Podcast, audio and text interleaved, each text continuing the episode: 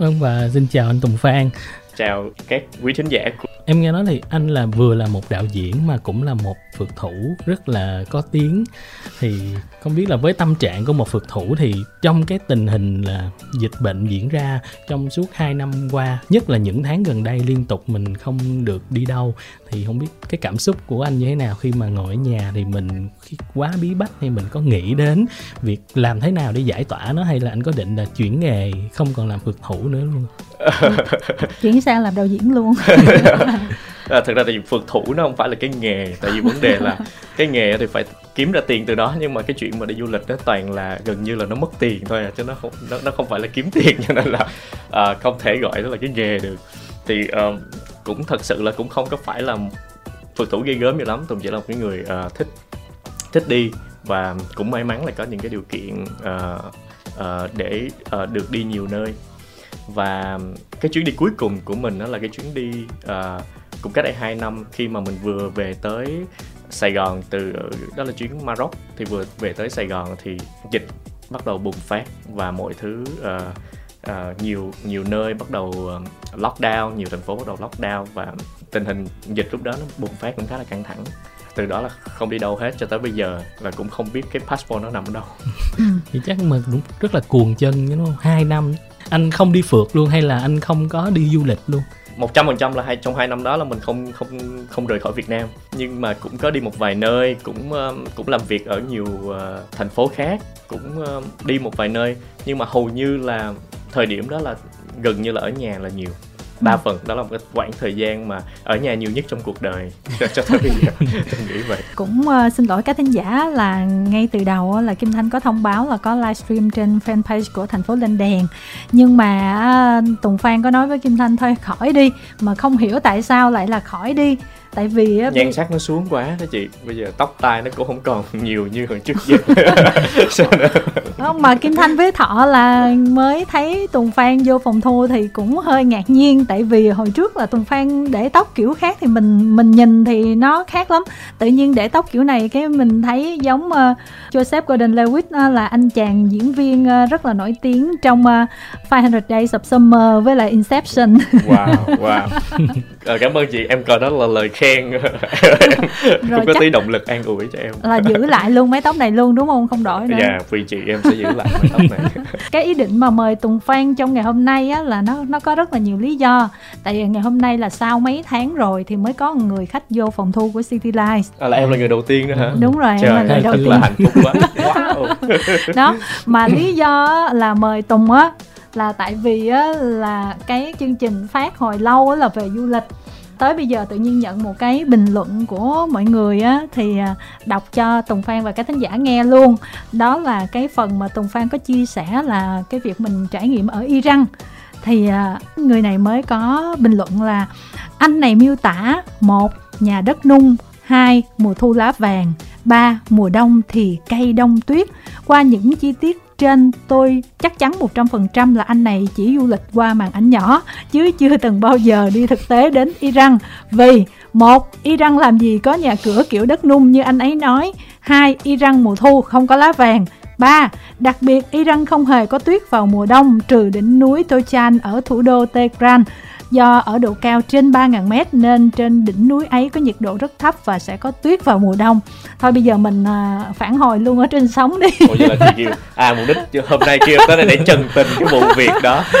Tại vì nhận được cái tin đó xong mình cảm thấy là ủa sao ở đó thấy Tùng Phan đi chụp hình ở Iran rất là đẹp, có mấy bộ ảnh luôn. Đợt đó là em đi với lại uh, Đinh Tiến Đạt với lại uh, Nhi Đặng. À, đi với Nhi Đặng rồi xong mà chụp bộ hình rất mê quá cho nên nó mời qua đài thoát. Xong giờ cái bạn này mà có nghĩa là phản hồi cái kiểu giống như rành y răng đúng không ừ, hả?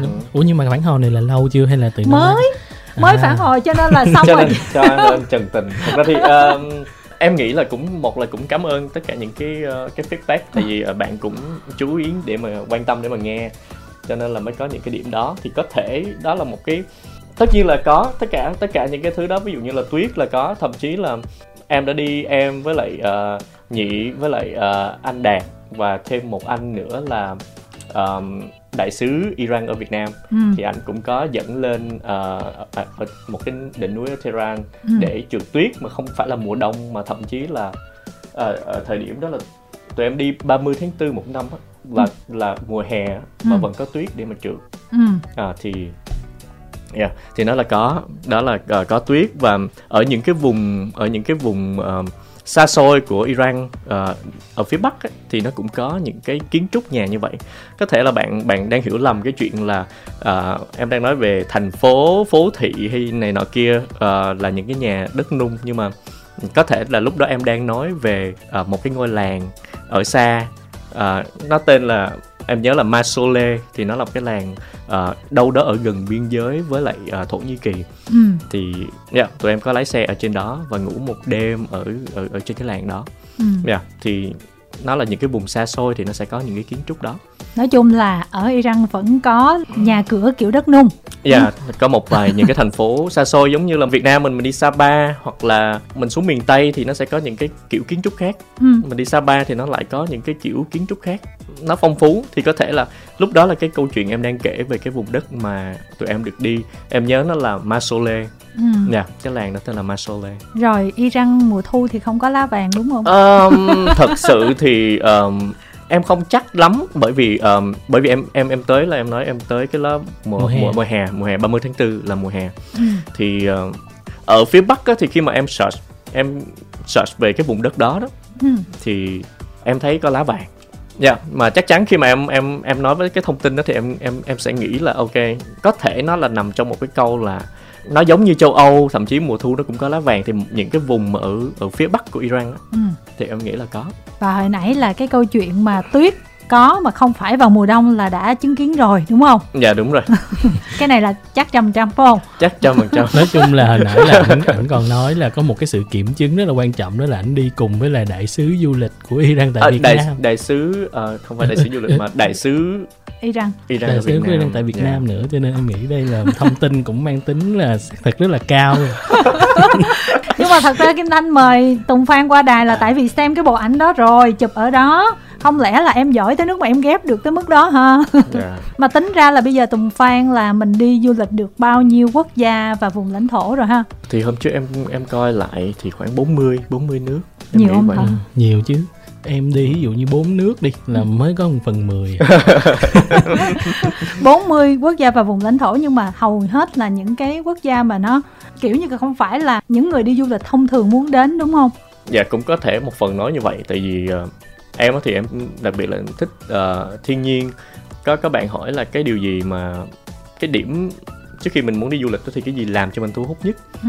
thì em nghĩ có thể là cái cái cái văn hóa nó lạ. Ví dụ em chọn Iran là bởi vì ờ, cái văn hóa ở Iran nó nó nó rất là khác biệt ít nhất là nó khác biệt ở Việt Nam.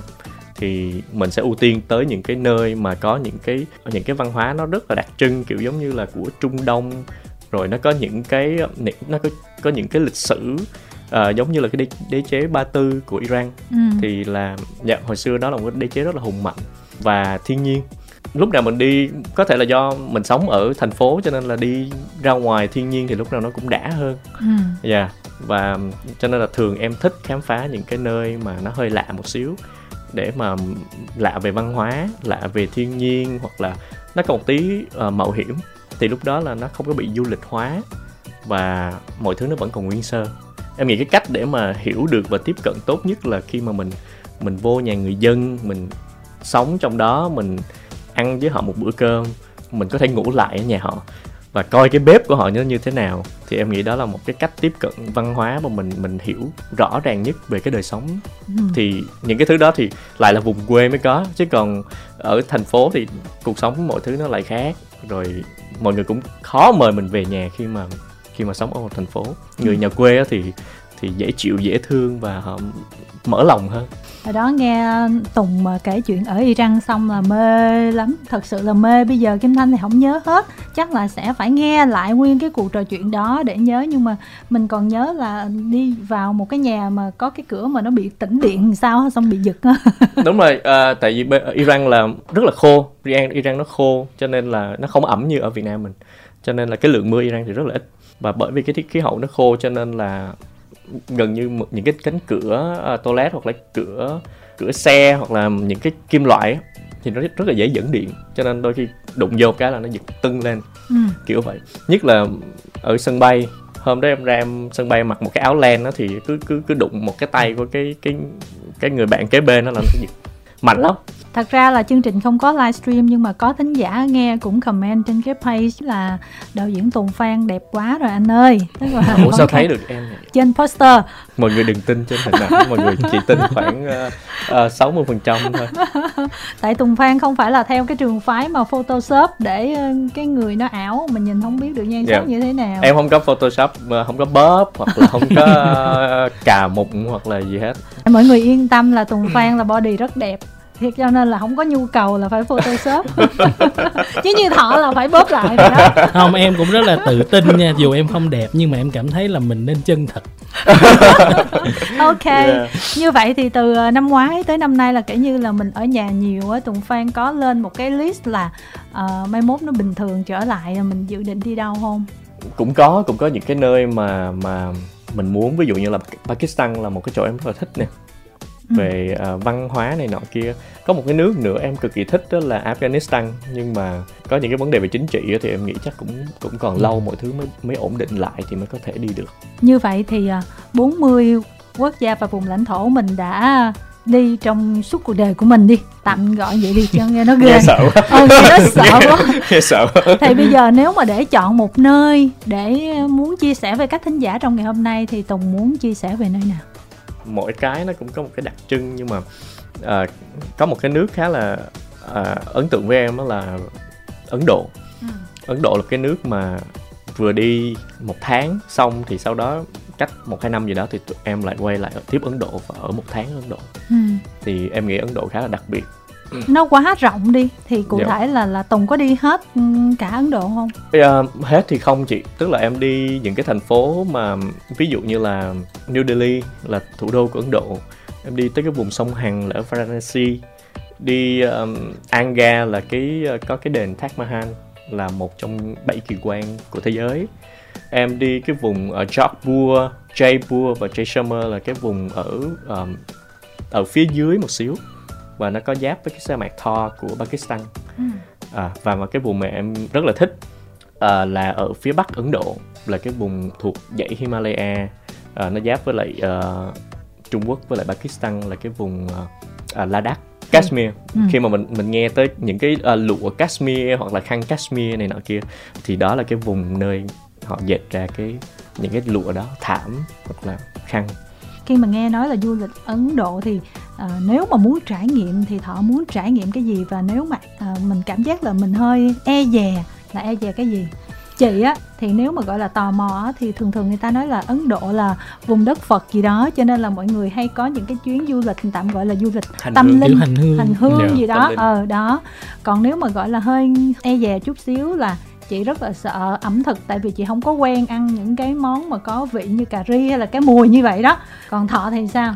Em thì ẩm thực thì em dễ lắm. Dù em cũng rất nhiều món em không biết ăn nhưng mà khi mà em đến một nước nào đó thì em luôn muốn ăn thử. Cho nên vấn đề ẩm thực ừ, ấn độ đó với em là em không có ngại lắm. Em chỉ quan tâm nhất là cái việc mà dùng tay ăn của người ấn á. Ăn bóc. Dù em biết là họ có những cái quy định nghe nó rất là kỳ nhưng thật ra là nó rất nghiêm túc. Ví dụ như cái tay để bóc đồ ăn họ sẽ không dùng để làm bất cứ một chuyện gì khác đúng không? nhưng mà em cũng hơi sợ là tới đó mình liệu có có nhập gia tỳ tục kịp hay không? Hay là mình có vấp phải những cái cái gì đó liên quan đến tôn giáo hay là những kiên kỵ. Với lại một cái em lo nữa từ lo từ xưa rồi khi mà nghĩ đến Ấn Độ đó là việc chích ngừa. Hình như là mình ủa cái gì mà từ xưa mà chích ngừa từ đó, xưa tức, là từ nào? tức là lúc hồi nhỏ em nghe thông tin về việc đi Ấn Độ là nhiều nước ví dụ như những những nước châu Âu á, là phải chích ngừa tới ờ, bảy tám mũi. Thì à. không biết Việt Nam mình sẽ chích bao nhiêu mũi. Em rất là sợ chích ngừa. Đó là em nghĩ là cái cản trở tâm lý đầu tiên mà em phải vượt qua nếu mà em quyết định đi Ấn Độ chị ờ, cũng bổ sung một chút xíu một cái kỷ niệm. Cái này không biết đã có từng nói trên sóng chưa? Kim thanh nghĩ là có nói rồi, nhưng mà có thể là có thính giả chưa nghe cho nên là bây giờ coi như là nói lại đi rồi có gì là tùng phan sẽ giải đáp hết thắc mắc của hai chị em mình. Ngày xưa là chị học lịch sử văn minh phương đông thì có ấn độ ở trong đó thì thầy có nghĩa là nửa đùa nửa thật nói chuyện cho vui cho sinh viên kiểu như là có cái tâm trạng vui vẻ khi học. Thì thầy nói là tại ấn độ thì họ có cái thói quen là ăn bốc ừ à, và họ cũng để móng tay rất là dài. Cho nên là khi mỗi lần ăn bốc thì xong mà bốc xong là thức ăn nó sẽ dính ở dưới các móng tay á xong là mình sẽ cưỡi hết nguyên cái đó là mình làm lại đường bốc nữa xong là kim thanh ám ảnh tới bây giờ Trời không hiểu là trong suốt 4 năm đại học không nhớ gì nhớ được cái điều đó dễ sợ quá dễ sợ quá dễ sợ quá tội nghiệp thật ra nếu mà mọi người nói như vậy thì em sẽ về một cái phe ngược lại Ừ. là em sẽ binh vực cho ấn độ ok không cái đó là thầy cũng nói vui Dạ. chọc chọc thôi nhưng mà tự nhiên là mình lại bị ấn tượng mình nhớ tới giờ yeah. Ừ. thật ra thì em nghĩ cái gì nó cũng có một cái nguyên nhân và nó có một cái sự giải thích hợp lý hết Ừ. ví dụ như là em cũng em cũng em cũng hỏi một vài những cái um, những cái nguyên nhân để mà để mà tại sao mà người ấn độ lại ăn bóc ừ. có những cái phần nó tâm linh và có những cái những cái phần nó rất là khoa học Ừ. ví dụ khi mà người ta à, người ta ăn bóc á là cái việc đầu tiên là cái những cái ngón tay của mình giống như là xúc giác Ừ. sẽ chạm vào thức ăn trước thì khi mà chạm như vậy á, thì người ta sẽ cảm giác được là cái thức ăn đó nó có nó có bị vấn đề gì không? Nó có quá nóng không? Nó có quá lạnh không?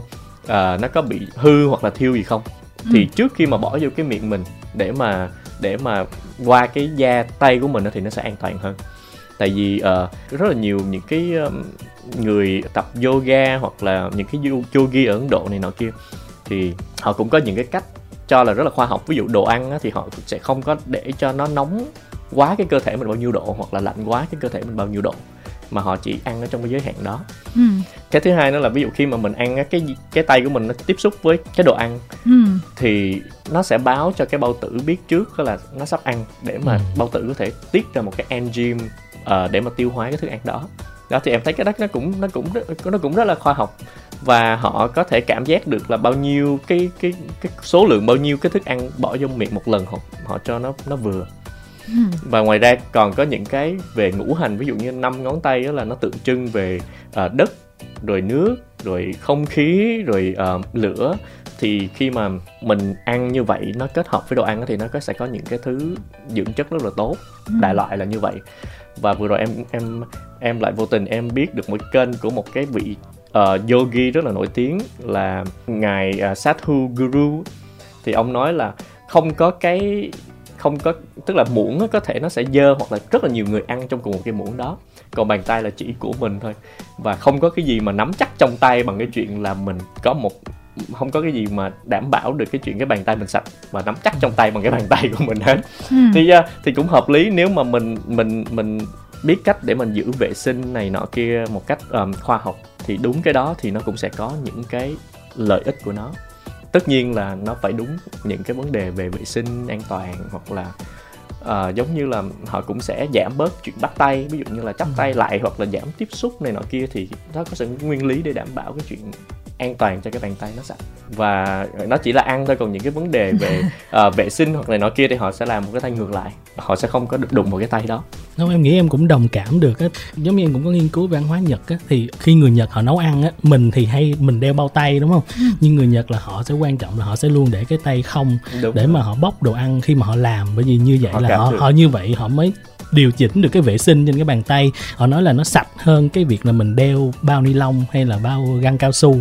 Thì em cũng hiểu đó như là mình làm như vậy thì mình sẽ chủ động trong cái việc là mình giữ vệ sinh cho tay. Và khi mình chạm vô đồ ăn thì mình cũng sẽ dễ biết được là nó đang ở trong cái trạng Đúng thái rồi. nào. đúng rồi. Đó. cho nên là cái vấn đề đó thì nó không có quá là kiểu như không có suy nghĩ như là mất vệ sinh như là nhiều người. Em nghĩ quan trọng là mình biết tay nào mình ăn tay nào mình làm mấy cái chuyện khác. Thì thì mình sẽ chủ động trong cái việc đó hơn. Giống như nó cũng là một cái cảm giác thay vì mình ờ, mình thử một cái miếng sushi coi nó có đủ ngon hoặc là cái cơm của nó có đủ mềm Ừ. chưa hoặc là ờ, thay vì mình nếm vô miệng thì không cần người ta có thể chạm vô thôi thì người ta dựa vào cái kinh nghiệm người ta chạm từ nhỏ tới lớn như vậy thì thì nó cũng là một cái có một cái sự cảm đủ nhạy cảm để họ cảm nhận được tất cả những cái thứ đó tóm lại á cái đó là cái phần mà suy nghĩ ban đầu của Kim Thanh với Thọ thôi mà cũng có thể là suy nghĩ của những người khác nữa mình không biết được. Nhưng mà khi mà Tùng đã đến Ấn Độ rồi thì mình thấy là nó có giống vậy hay không? Em thấy đa phần là những cái người ờ, Ấn Độ họ sẽ ăn bóc giống Ừ. như vậy còn với tất nhiên là với mình thì không không không quen cái chuyện ăn bóc đó thì mình ăn đũa bình thường thôi cũng không có ai không có ai chú tâm lắm cái cái cái chuyện ăn đũa của mình với cái chuyện à, ăn bóc tức là tức là họ mình đi là du lịch sợ. thì mình vẫn có thể ăn bằng đũa muỗng chứ không kiểu bắt buộc là mình phải phải hòa hòa nhập trong đúng trong. đúng. Chắc chắn. Dạ. Cầm bộ đũa sẵn. À, đem theo. Em nghĩ là cũng không cần đâu còn cái chuyện ăn á thì cái đợt đầu tiên mà em đi Ấn Độ á là em cũng em cũng rất là khó ăn được ấn độ đồ ấn độ. Tại cái cà ri của ấn độ nó nó sẽ khác nó nặng Ừ. và nó rất là khác với lại cái um, cái cà ri của thái hoặc là cái cà ri của việt nam. Ăn không có quen lúc đấy về là em xuống 3 kg ừ. và cho tới khi mà đi lần sau á thì em nói là em quyết định em phải ăn được đồ ấn độ. Và Ừ. lúc đó tụi em không đem mì gói hoặc không đem bất cứ cái gì hết. Không chừa đường lui cho mình luôn. Không cho đường lui. Có nghĩa là để cho mà em thấy tự mình cũng rút ra một cái bài học cho mình cũng khá là, là tốt sau này. Có nghĩa là khi đó mình không có mình khi mà mình thèm một cái món ăn á thì mình không có mình không có mong đợi. Ví dụ mình đang đói như vậy nè thì em nghĩ tới bún bò hoặc là phở gì đó. Nhưng mà lúc đó mình thôi mình đừng có mình đừng có mong đợi mình mình đừng có so sánh với những thứ mà mình muốn ừ. khi mà mình ở nhà. Mà mình cứ phải ăn những cái thứ nó đang có đi. Ừ. và mình mình cảm nhận nó theo một cái ok là mình ăn thử coi là ờ cái đậu này nó trộn với cái da u và cái cơm thì nó ra cái vị như thế nào mình cố gắng mình ăn rồi mình nhai mình nuốt và mình mình tôn trọng tất cả những cái nguyên liệu đó Ừ. và và dạ, và cứ cố gắng từ từ đừng có tại vì khi mà mình cái cảm giác mà mình mong đợi một cái tô phở khi mà mình đói thì họ đem ra một cái món không phải là phở thì thì mình đã mình đã buồn rồi mình cái cảm giác mình đã buồn rồi đôi khi mình không có mình không có nạp vô và mình không có chấp nhận một cách dễ dàng. Thì em nghĩ là bớt mong đợi những cái thứ mình đang muốn. Ừ. mà ok cứ ăn những cái thứ mà mình có mình sau đó thì ăn để cảm nhận là hoặc là tưởng tượng cái đậu này nó trồng organic hoặc là kiểu gì đó đại loại vậy. Và và em nghĩ đồ ăn nó cũng là một phần để hiểu về cái văn hóa bản địa. Ừ. cho nên là ăn là một phần đối với em là không thể nào mà thiếu khi mà tới một cái quốc gia là mình mình phải ăn đồ ăn ở đó. Tại vì cái em nghĩ cái văn hóa nó cũng nằm ở trong cái đồ ăn rất là nhiều. Nhưng mà nó có khó ăn thật sự không? Khó dữ lắm. Nhưng mà lần sau thì em lại ăn được. Lúc đó là em nhớ nhị đặng còn kỳ thị em nó nói em trời em ăn thấy ghê quá kiểu giống như là em ăn mà giả giả bộ như là rất là ngon lành vậy đó đôi khi mình cũng lừa cái não mình à ngon quá ngon quá thì mình cứ nhai thôi. Chị thấy là ngay cả mà ẩm thực mà nó gần với Việt Nam là Đài Loan với Hàn Quốc đi, là mấy lần mà đi du lịch mà đi tour á, là cả như hướng dẫn viên đã phải à, đem theo nước mắm với ớt á để mọi người ăn có những người không ăn được những cái vị kiểu như là của Đài Loan hay của Hàn Quốc. Mình đã cảm thấy là nó là dễ ăn lắm rồi đó. Ừ, đúng rồi. Ừ chứ thử Ấn Độ đi thì nó đã khác xa Ừ, quá thì nhiều. em nghĩ là mai mốt á đừng có đem gì hết trơn á tại Đúng vì có sự lựa chọn thì đôi khi mình lại nhớ cái thứ đó và mình lại là so sánh. Đúng là mình Cái sẽ thứ đó. dễ dãi với Đúng bản thân rồi. hơn. Còn nếu mình không có lựa chọn nào hết thì một là mình phải ăn còn không thì thôi. Và em nghĩ dần dần nó sẽ quen thôi. Cái Đúng chuyện cái chuyện cái chuyện ăn một phần em nghĩ cái nhìn cái quan điểm này nọ kia khi mà mình đổi cái mindset một xíu thì em nghĩ nó sẽ nó sẽ giải quyết được. Ừ. không em rất là đồng cảm với lại những cái anh Tùng ờ, chia sẻ. Tại vì em là một người cực kỳ kén ăn nhưng mà em chỉ kén ăn ở Việt Nam thôi. Tức là khi mình ở đây mình có điều kiện để lựa chọn và mình biết những cái món nào mình thích. Cho nên là em thì gần như là em chưa đi một cái du lịch nào theo tour hết. Ừ. em toàn là tự đi cho nên là em luôn chủ động. Em không mang theo bất cứ cái gì hết. Và nếu mà em đi chung mà bạn em ai mà cứ đòi đi ăn quán Việt Nam ở những cái nước đó em sẽ luôn không đi cho nó đi một mình. Và khi em cảm giác khi qua bển qua những cái nước như vậy thì em sẽ tự nhiên biết ăn nhiều thứ hơn. Đúng khi mà rồi. mình không có gì và mình cảm giác là muốn thử cái cảm giác của người bản địa thì nhiên em ăn được nhiều thứ lắm. Nhiều khi em còn tưởng là ô mình hết kén ăn rồi nhưng về Việt Nam em vẫn kén ăn trở lại. Em nhưng- kén ăn em đâu vậy hả? Trời thật ra đúng em em em em phải em đồng ý. Khi mà cái đầu của mình đầu tiên mình suy nghĩ trong não mình là mình muốn thử cái đi. Chứ Ừ. còn mà mình không muốn thử và mình sợ muốn thử và mình đang nghĩ tới cái mì gói mình đem theo trong vali thì đôi khi mình mình cũng sẽ mình cũng sẽ bị bị đánh lừa bởi cái nuông chiều cái bản thân Đúng mình rồi. giống như thợ nói và và và cứ ăn mì gói. Ừ. đừng đem theo mì gói đừng đem theo gì hết trơn cứ cứ cứ có cái gì ăn Đúng cái đó thôi. Đúng là đi ra nước ngoài thì không nên ghé quán Việt Nam ăn tại vì cái vị nó không thể nào mà giống Đúng, đúng, ở đúng. đúng đây rồi đó. Rất cái này là kinh người. nghiệm xương máu đi Mỹ chắc nè. chắn tại vì nguyên liệu nó đâu có giống đâu. Đó và rất Dạ. nhiều em thấy là Nêm họ nếm cứ muốn đi ăn quán Việt Nam dù biết nó không ngon xong đi ra ăn cái chê vậy đó vậy từ đầu đi ăn có một bữa lần đó là em đi nghe xong rồi kế bên đó là có một quán phở bên nghe xong lúc đó mọi người ớ phở phở mọi người ăn ở đó xong em qua em sắp hàng em mua McDonald's em ăn em nói trời qua nghe mà đi ăn phở đôi khi nó phở nó lại có không giống phở Việt Nam cho lắm kiểu như vậy thì Ừ. thì thôi cứ cứ để cho mình một cái cơ hội để mà mình thử cứ Ừ. suy nghĩ đầu tiên là mình phải thử cái đi đừng Ừ. có để là ok mình sợ mình không muốn này nọ kia thì, thì nó sẽ đôi khi mình không vượt qua được cái đó. Với à, Ấn Độ đó ngoại trừ cái câu chuyện mà đồ ăn nó hơi khó ăn một chút xíu đi thì à, cái điều mà Tùng muốn chia sẻ là gì? Cái sự thú vị của nó là cái gì? Tại vì à, cái vụ mà hành hương thì mọi người cũng biết sơ sơ qua. Đó và ví dụ như là trong những cái đợt covid vừa qua mình thấy là ấn độ cũng bùng lên mạnh mẽ yeah. Dạ. ừ mình không hiểu là do cái tập quán của họ là thích tụ tập đông người hay là như thế nào mà nó bùng covid quá nhiều đến như thế ha thật ra khi mà em nghe về covid á, là cái nước mà em sợ nhất là ấn độ ừ. tại em sợ khi mà nó tới ấn độ thì em nghĩ sẽ lây rất là nhanh ví dụ như là mình bởi vì dân số của ấn độ quá đông và cái mật độ dân số nó cũng đông nữa ví dụ mình đi uh, mình coi những cái hình mà mọi người về quê ừ. Mọi người phải ngồi ở trên mấy cái uh, mấy cái uh, mấy cái tàu lửa đó rồi ngồi cả ở trên nóc những cái xe đông ơi là đông mà mọi người phải chen chúc nhau. Ừ. bởi vì cái sự tập trung ấn độ nó cực kỳ đông. Hoặc là ở ở sông hằng mọi người sáng mọi người cầu nguyện hoặc là có những cái lễ hội. Cái hội lễ hội mà cái lễ hội mà lớn nhất hành tinh đó là ừ. một cái lễ hội ở ấn độ. Nó là tên là Kumela đó là một lễ hội lớn nhất hành tinh nó tập trung rất là đông người về đó. Đó và thậm chí là mà đợt vừa rồi cũng cái cái lễ hội đó nó nó cũng diễn ra trong cái mùa covid cứ 12 năm hồi trước thì 12 năm là nó diễn ra một lần bây giờ là 6 năm diễn ra một lần ừ. đó thì khi mà em nghĩ những cái bệnh mà truyền nhiễm này nọ kia mà nó tới Ấn Độ thì cái sự bùng nổ và cái sự lây lan của nó rất là lớn và rất là nhanh ừ. bởi vì uh, vấn đề về vệ sinh cái vấn đề về tập trung đông đúc này nọ kia rồi mọi người tắm rửa sông hằng um, về thiêu xác hoặc là nọ kia cái cái vấn đề vệ sinh ở bên đó là một cái vấn đề rất là lớn ừ. yeah, cho nên là khi mà à, có dịch đó là Ấn Độ em nghĩ là Ấn Độ là một trong những cái cái nơi đáng sợ nhất cái thêm một cái vấn đề nữa là cái tôn giáo nó ăn rất là sâu vô trong người Ấn Độ đôi ừ. khi họ không sợ covid và họ họ quan trọng cái tôn giáo hơn oh. dạ họ họ họ nghĩ là thần linh có thể được che chở bởi vì cái đức tin họ quá lớn và nỗi sợ covid nó không bằng. Tùng phan có đến sông hằng chưa ha? Dạ em tới hai lần rồi. Thì thấy là giống như là mình đọc trong cái phần tin mình thấy là mọi người tụ tập làm lễ rồi tắm ở đó này kia là ở bên ngoài nó như thế nào? Nó có giống như trong cái phần mình hay đọc hay không?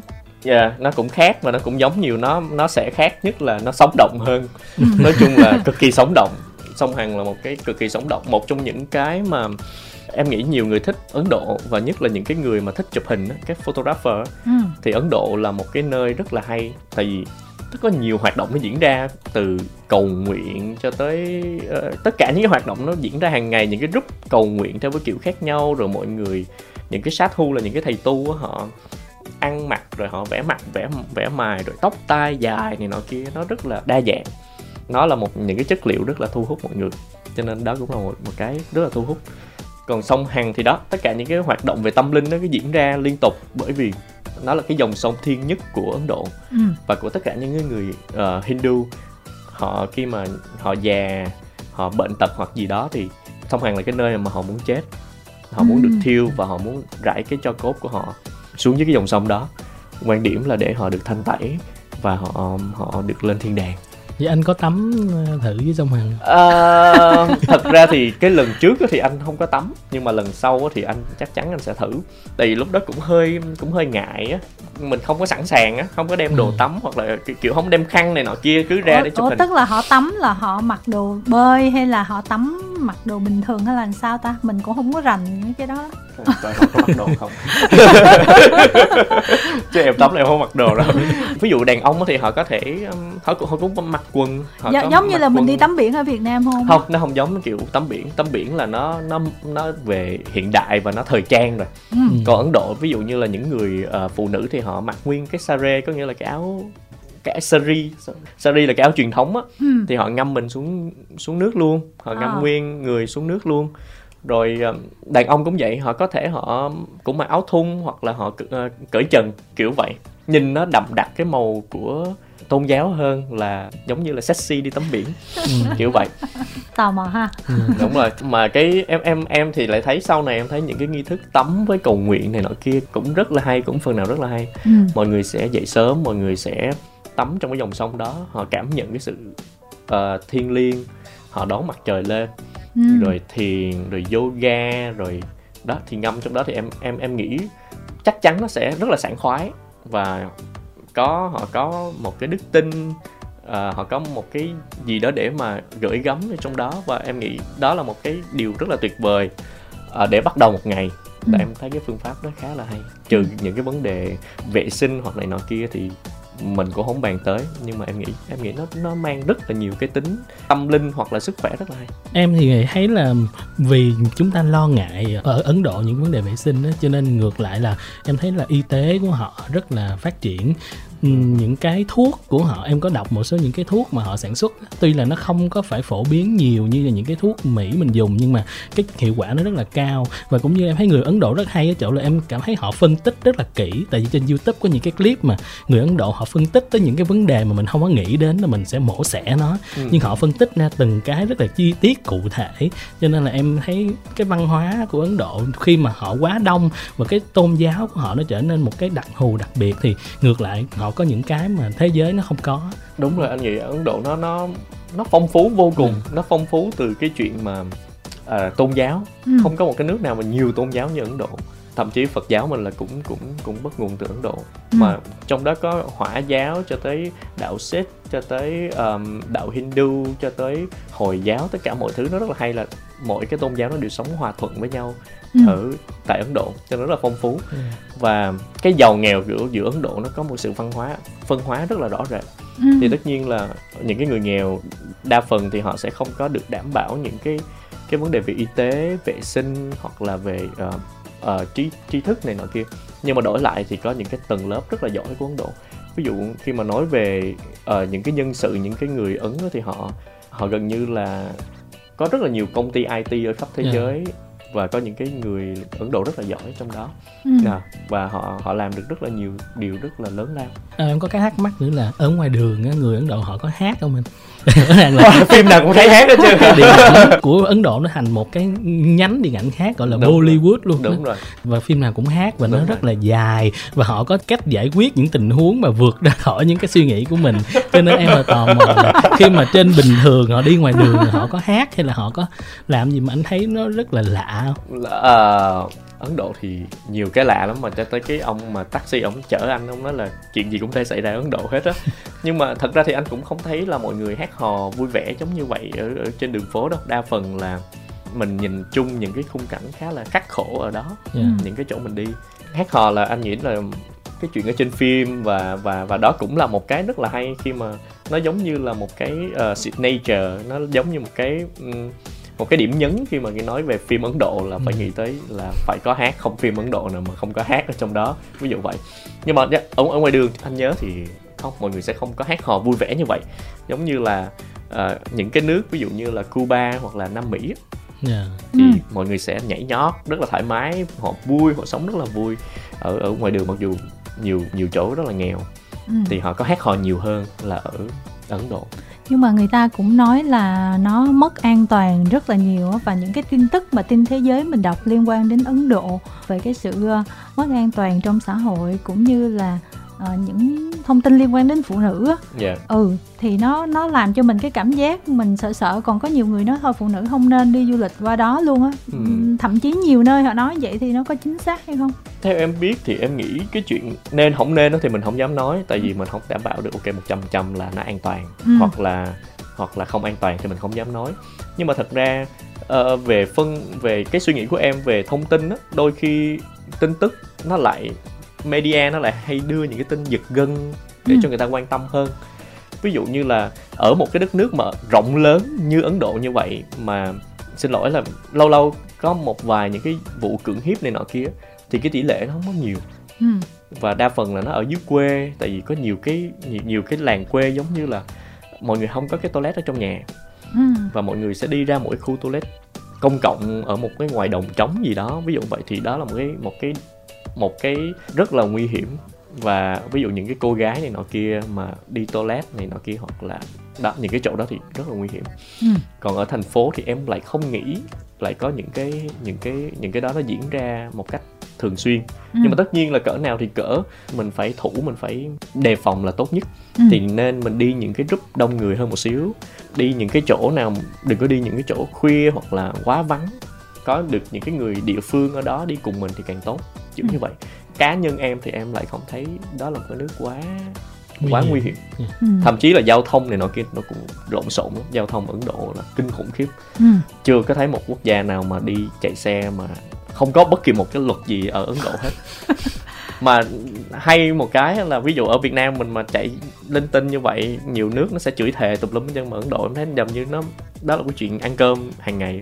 Xe chạy rất là thấy ghê luôn có một lần em đi tại vì ai cũng vậy cho nên nó ai cũng vậy hết cho nên là nó bình thường. Nếu mà không vậy thì nó mới bất thường. Ừ. nhưng mà Ấn Độ là một trong những nước mà đáng sợ nhất về giao thông mà em từng chứng kiến cho tới thời điểm này.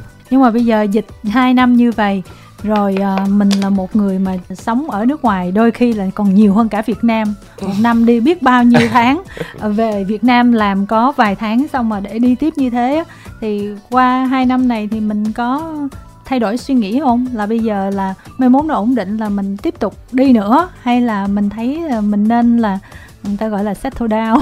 Dạ chắc là em nghĩ cũng có nhiều suy nghĩ. Tại vì dịch đó thì thì ờ, có nhiều thời gian để mà suy nghĩ hơn rồi có nhiều thời gian để mà đôi khi ờ, có rất là nhiều người họ biết là có rất là nhiều người cái điều kiện rất là khó khăn.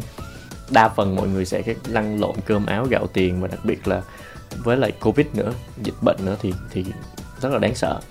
Nhưng mà mình cũng may mắn là mình cũng có thời gian thì trong thời gian đó ở nhà thì nó làm thay đổi cái thói quen của mình. Ừ. kiểu giống như là mình mình cảm thấy mình mình cái chuyện ở trong nhà nó không quá khó khăn Ừ. ví dụ như là coi phim mấy cái documentary những cái phim tài liệu Ừ. rồi những cái phim mà mình mình muốn coi nhưng mà chưa được coi học lại học thêm những cái môn khác Ừ. rồi ờ, đọc sách này nọ kia thì dần dần nó nó nó lại trở thành một cái thói quen như vậy giống như hồi xưa không thể nào mà mình cảm thấy rất là chán nản và và không thể chấp nhận được chuyện ở nhà nhưng mà đôi khi nó buộc như vậy rồi mình sống theo cái theo cái guồng đó thì bắt đầu Quen. từ từ nó lại quen Ừ. cho nên là cũng may mắn là cũng không có chán Ừ. bây giờ ví dụ hỏi em có muốn đi không thì đang lúc ngồi đây cái tâm lý đi nó không phải là cái tâm lý lớn nhất đó không phải là cái muốn lớn nhất của mình tất Ừ. nhiên là thường ai cũng muốn tìm một cái sự cân bằng ví dụ mình ngồi văn phòng thì mình lại muốn đi đi thì em nghĩ mọi người rất là thích đa phần mọi người sẽ thích đi nhưng mà không ai sẽ đi hoài được hết á cho Ừ. dù cho có tiền á cho đi hoài cũng người ta cũng không đi nổi Ừ. thì đi để mà muốn trở về làm để mà mình có một tinh thần làm. Thì thật sự sau khi mà dịch này nọ kia xong đang cái lúc này á là đang cái lúc thật ra là muốn làm việc nhiều hơn là cái lúc muốn đi. Ok nó giống với tụi mình. Giờ muốn kiếm tiền. Đó rõ ràng. Đôi khi trong cái lúc đó mình cũng mình cũng suy nghĩ là nó như là một cái thời gian để nhìn lại. Cảm ơn tùng phan rất là nhiều. Thật ra là có rất là nhiều câu hỏi muốn chia sẻ với tùng phan mà hết giờ rồi. Cho nên là cảm ơn bạn ha. Hy vọng là có thời gian để tiếp tục qua đài và chia sẻ những cái câu chuyện thú vị về du lịch. Và đến đây thì chúng tôi cũng xin được mến chào tạm biệt các thính giả. Hẹn gặp lại trong số phát sóng tiếp theo.